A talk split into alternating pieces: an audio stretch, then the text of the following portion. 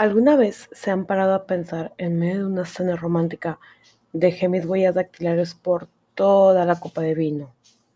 ¿O alguna vez se han preocupado después de visitar a algún amigo de dejar una parte de ustedes en cada una de las superficies que tocaron? E incluso en este momento, ¿han prestado atención de poderse sentar sin tocar nada? Pero bueno, no están solos. Los criminales también subestiman el poder de las huellas dactilares. Y no estoy hablando solo de la impresión de líneas torcidas que convierten a nuestras huellas dactilares en únicas. Estoy hablando de todo un mundo de información que se llega a esconder en algo tan pequeño y usualmente invisible.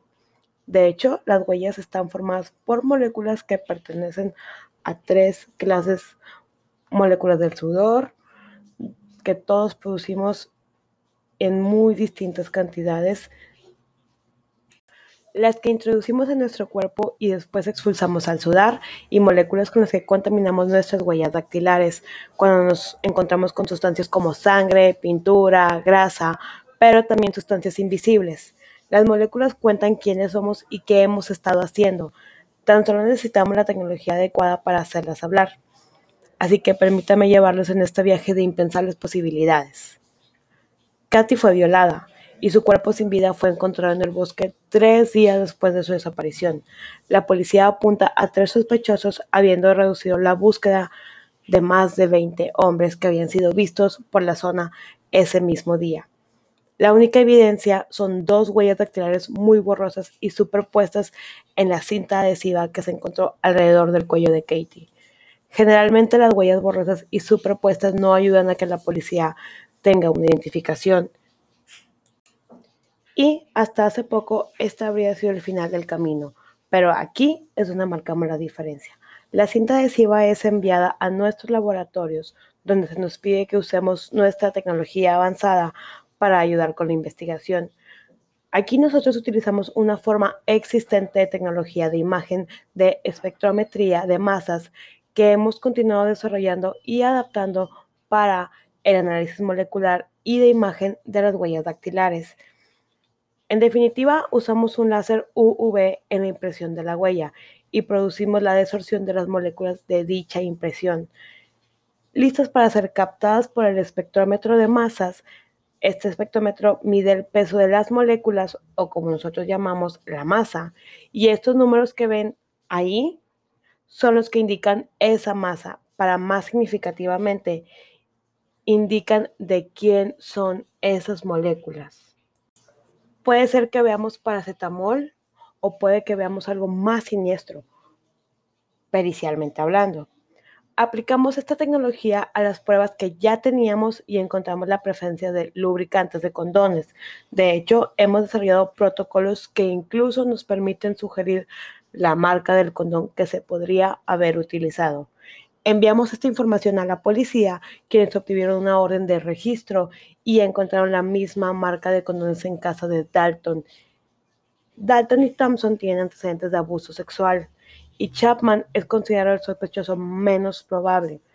Pero, ¿esto es suficiente como para llevar a cabo un arresto? Por supuesto que no. Se nos pide que profundicemos en nuestra investigación Descubrimos también la presencia de otras dos moléculas muy interesantes. Una es un antidepresivo y la otra una molécula muy especial. Tan solo se forma en tu cuerpo si bebes alcohol y consumes cocaína al mismo tiempo.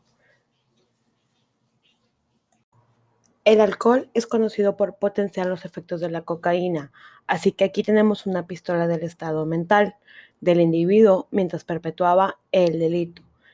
Le dimos esta información a la policía y ellos descubrieron que, de hecho, Thompson es drogadicto y que en su registro médico también constan episodios psicóticos para los que presuntamente fueron prescritos los antidepresivos, por lo que ahora Thompson se convierte en el sospechoso más factible. Pero la realidad es que todavía no sé de dónde vienen esas moléculas, de qué huella dactilar, ni a quién pertenecen esas dos huellas dactilares. No teman, las imágenes de la espectrometría de masas dicen mucho más. De hecho, la tecnología es tan potente que podemos ver dónde están esas moléculas en la huella dactilar. Como ven en este video, cada uno de esos picos corresponde a una masa, cada masa a una molécula. Podemos examinar el software seleccionando cada una de esas moléculas con el fin de averiguar dónde están presentes en una huella. Algunas imágenes no son muy reveladoras, otras son mejores y otras son muy buenas. Podemos crear varias imágenes de la misma huella. En teoría, cientos de imágenes de la misma huella dactilar, como muchas de las moléculas que hemos encontrado. Primer paso. Para las huellas superpuestas, lo más probable es, sobre todo si provienen de personas diferentes, que la composición molecular no sea idéntica. Así que pidámosle al software que visualice esas moléculas únicas presentes solamente en una huella, pero no en la otra. Haciendo esto es como separamos los dos patrones de cresta. Esto es realmente importante porque ahora la policía es capaz de identificar una de esas dos huellas que de hecho pertenece a Katie. Fueron capaces de hacerlo porque compararon las dos imágenes con una extraída de Katie póstumamente, por lo que ahora nos podemos concretar únicamente en una de las huellas, la del asesino. A continuación, el segundo paso. ¿Dónde están esas tres moléculas que he visto? Bien, preguntémosle al software. Muéstrame dónde están. Haciendo esto, tan solo aparecen secciones de la imagen de la huella dactilar del asesino. En otras palabras, esas sustancias tan solo están presentes en la huella del asesino, por lo que ahora los hallazgos moleculares empiezan a coincidir perfectamente con la información policial sobre Thompson. Esa huella debería pertenecerle. Pero lo cierto es que esa huella sigue sin ser lo suficientemente buena para hacer una identificación. Tercer paso. Puesto que podemos producir cientos de imágenes de la misma huella, ¿por qué no las superponemos y al hacerlo intentamos mejorar el patrón de la continuidad y la claridad? Ese es el resultado. Impresionante.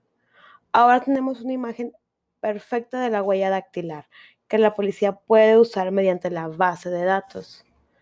El emparejamiento desvela a Thompson.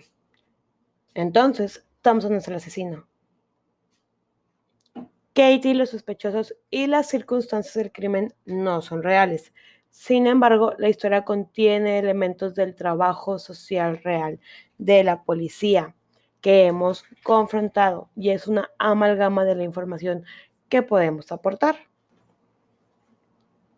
que hemos sido capaces de darle a la policía y estoy muy, muy emocionada, pues tras nueve años de intensa investigación, a partir del 2017 podemos colaborar con las investigaciones policiales. Lo mío ya no es un sueño, es un objetivo. Vamos a ampliar esto más y más, más y más de lo posible. Sabremos más acerca del sospechoso, vamos a realizar un retrato robot Creo que este trabajo es también una nueva era para la elaboración del perfil criminal. El trabajo del criminólogo se basa en el reconocimiento profesional de patrones del comportamiento que han sido estudiados antes de catalogarlos en un tipo determinado, en un perfil concreto. En lugar de esta evaluación experta, aunque subjetiva, estamos intentando hacer lo mismo desde la composición molecular de la huella dactilar para que las dos funcionen juntas. Dije que las moléculas cuentan historias, por lo que la información sobre tu salud, tus acciones, tu estilo de vida, tus rutinas están todas ahí, accesibles en una huella dactilar. Y es que las moléculas son las que cuentan todos nuestros secretos con tan solo un toque. Gracias.